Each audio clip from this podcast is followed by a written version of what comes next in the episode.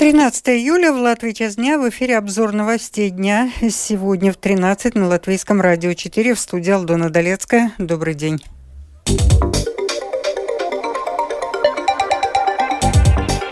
В этом выпуске у Кабмина прошел пикет против присоединения Латвии к так называемой Стамбульской конвенции. Ситуация в сфере психического здоровья латвийцев становится тревожной.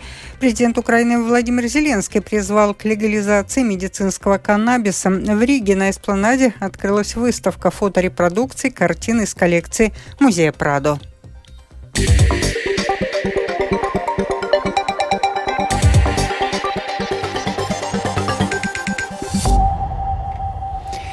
Четверг утром около 15 человек собрались перед зданием Кабинета министров на пикет, организованной партией «Суверенная власть» против присоединения Латвии к так называемой Стамбульской конвенции. По данным агентства «Лето», среди пикетчиков также были политики Юлия Вячеслав Степаненко. Плакаты призывали спасать детей и остановить идеологию ЛГБТК+, а также напоминали, что в прошлом году в Латвии более 58 тысяч жителей подписались за закрепление определения естественной семьи в Конституции Латвии.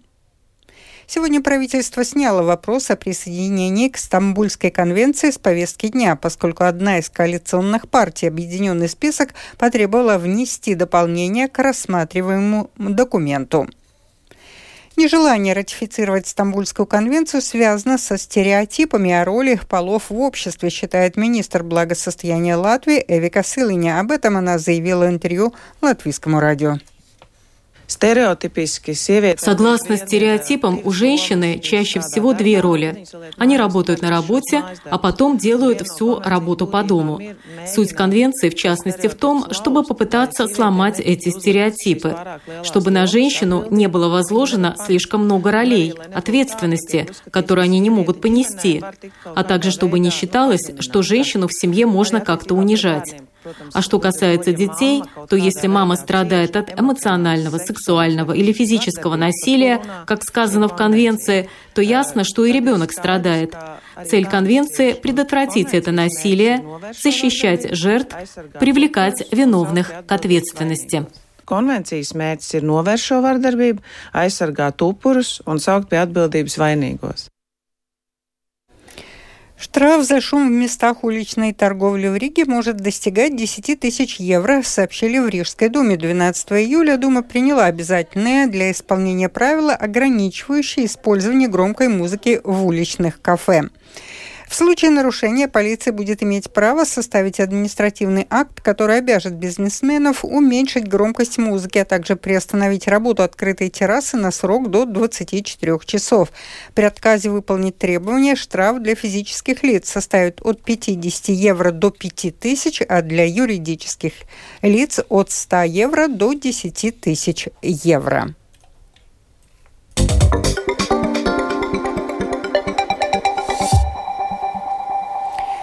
В среднем в Латвии ежегодно выявляют 215 новых случаев меланомы и 1410 других злокачественных новообразований кожи с целью предотвращения у людей рака кожи. Центр профилактики и контроля заболеваний начинает акцию «Не жарься, выбирай жить».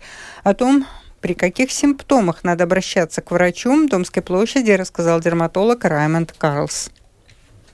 Ну, безусловно, если на вашей коже появляются сухости, особенно на солнцеподверженных местах, какие-то корочки, которые ну, вы наблюдаете не только в летний период, вы наблюдаете и в зимний период.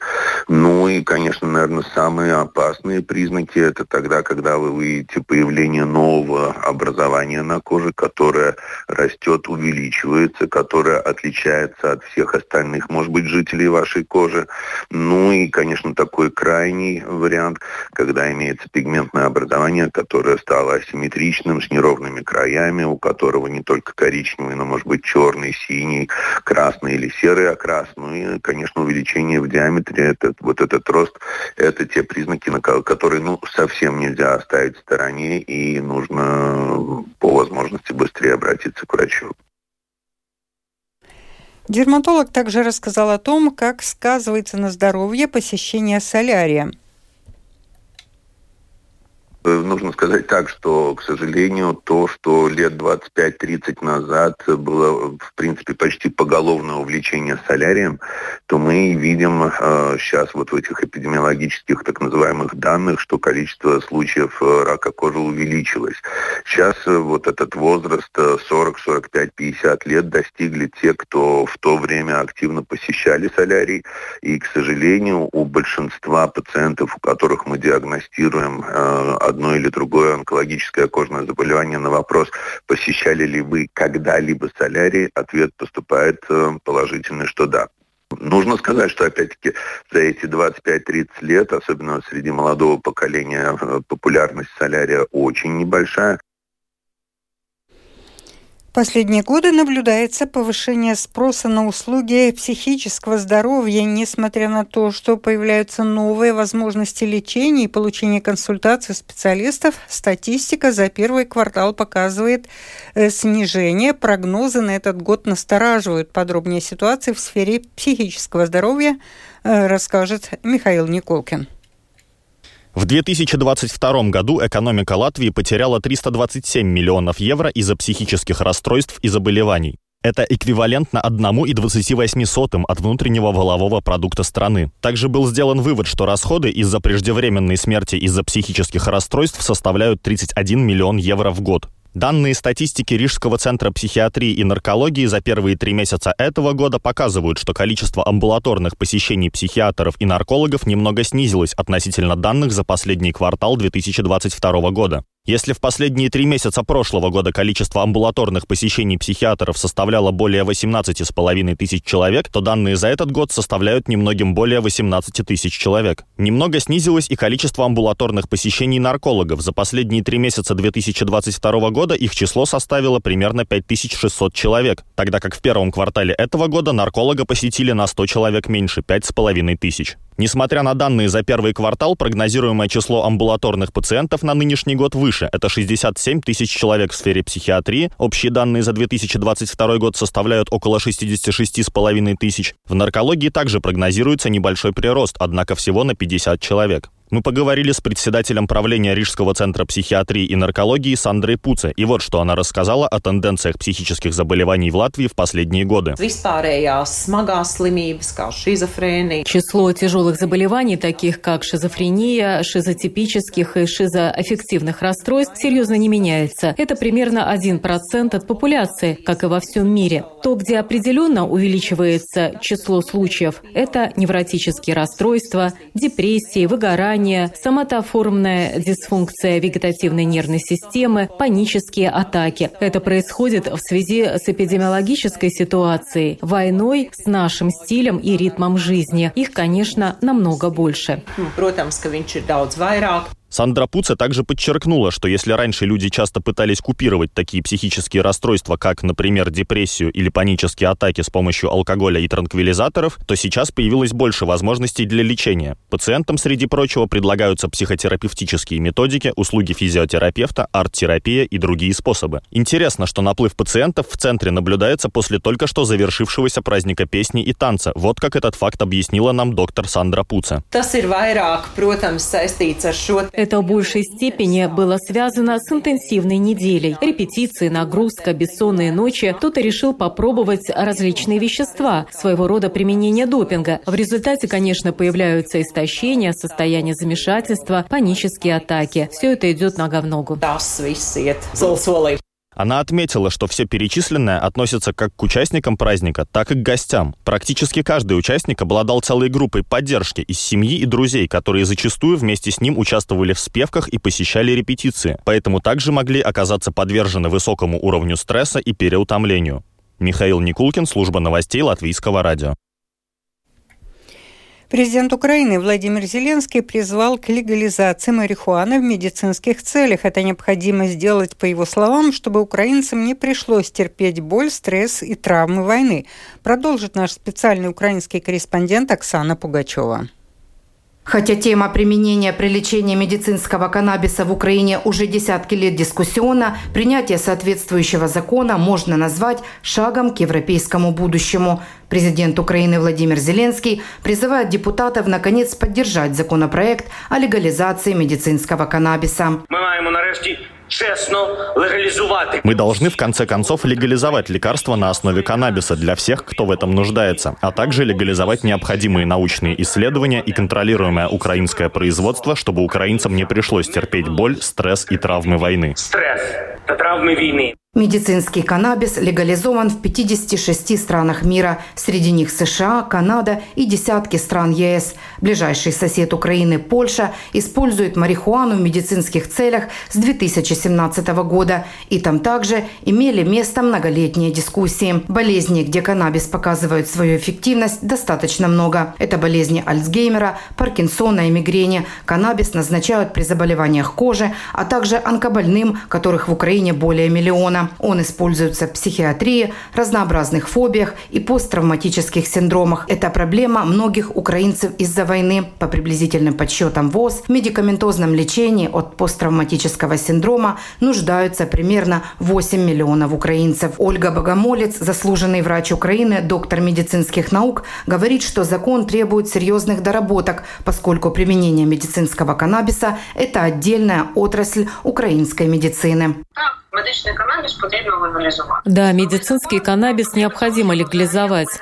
Новый закон необходим для того, чтобы легализовать оборот, выращивание, переработку каннабиса в Украине в качестве новой отрасли. Есть большая разница между медицинским применением и возможностью абсолютно неконтролируемого оборота неконтролированного, по сути, обега. Игорь Кузин, главный государственный санитарный врач Украины, отметил, что к препарату медицинской конопли, поскольку это наркотическое средство, будут применяться определенные механизмы регуляции. Его нельзя будет получить по собственному желанию в аптеке, а только по электронному рецепту. Отдельной задачей, говорят Минздраве, остается разработка методологии подобных препаратов. Ведь у украинских врачей нет протоколов и инструкций от государства, в каких случаях необходимо будет выписывать выписывать подобный медикамент. Оксана Пугачева, специальный украинский корреспондент, служба новостей Латвийского радио.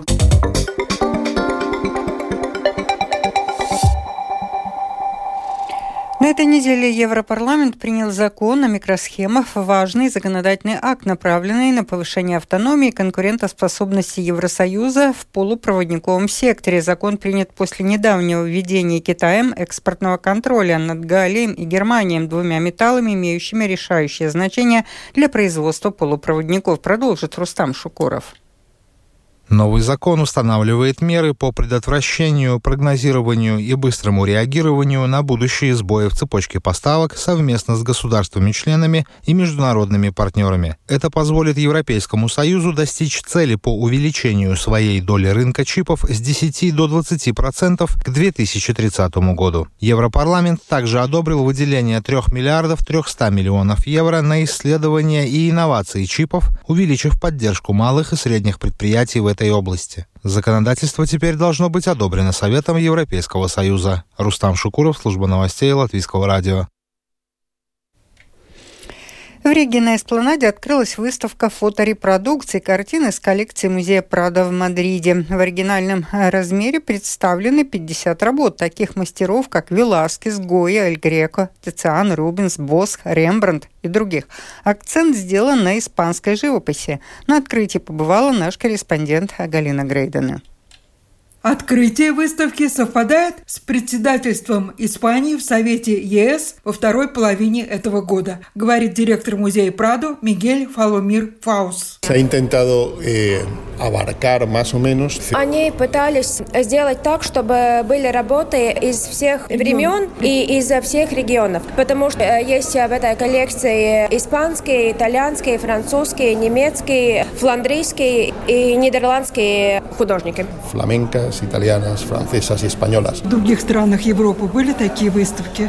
Sí, sí, hemos hecho esta exposición en cuatro continentes. Эта выставка была во всех четырех континентах и в многих европейских странах. И последние два выставки были в Германии, Франкфурте, Берлине и в Голландии. Музей не может просто сдать, когда к нему придут посетители. Потому надо организировать такие мероприятия, как эта выставка, которая дает возможность тысячу людей посмотреть, что вообще в этом музее Прадо есть, и, может быть, дать такой стимул для многих людей, когда они видят эту выставку, потом, может быть, поехать в Прадо и посмотреть оригинал. O que no conoce lo que es el Museo del Prado. Проект реализует посольство Испании в Латвии в сотрудничестве с Рижской думой и музеем Прадо а также при участии Латвийского национального художественного музея, говорит его директор Мара Лаце. Я очень надеюсь, у нас уже был разговор про дальнейшее сотрудничество с музеем Прадо, что мы и в будущем будем развивать наши совместные проекты говорит Инесса Барановска, руководитель Музея прикладного искусства и дизайна. Эта выставка, она рассказывает о шедеврах испанского искусства и музея Прадо. И, конечно, это только репродукции, но это импульс, чтобы больше жителей Латвии, это совсем недорого и недалеко, ехали бы в Мадрид, в Испанию и ознакомились с оригиналами прекрасного искусства. Это наша общая европейская культура. А вот первые впечатления посетителей выставки. Очень приятно, что такие выставки вообще устраиваются. Редко, когда можно пойти в музей и увидеть все эти полотна вместе. Даже репродукции и способ отображения, и как они поставлены, как они выставлены здесь, по-настоящему восхитительно. Вас как зовут? Михаил. Откуда? Из Германии. Лаура. Вот мы только что говорили с Михаилом. Я очень рада, что картины пришли ко мне. Я бы в музей не поехала бы. А вот сейчас иду, вот просто прогуливаемся. О, такая красота, и можно посмотреть. Вы случайно зашли, да? Нет, я специально ехала.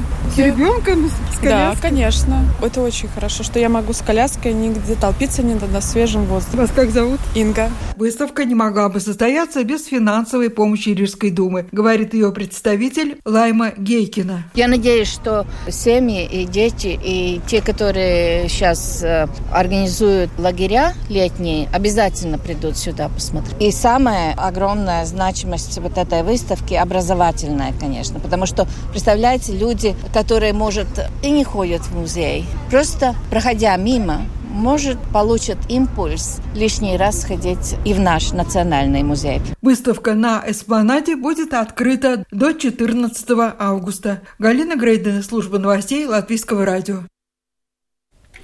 Это был обзор новостей сегодня в 13, 13 июля. Продюсер выпуска Марина Ковалева провела Алдона Долецкая в завершение о погоде.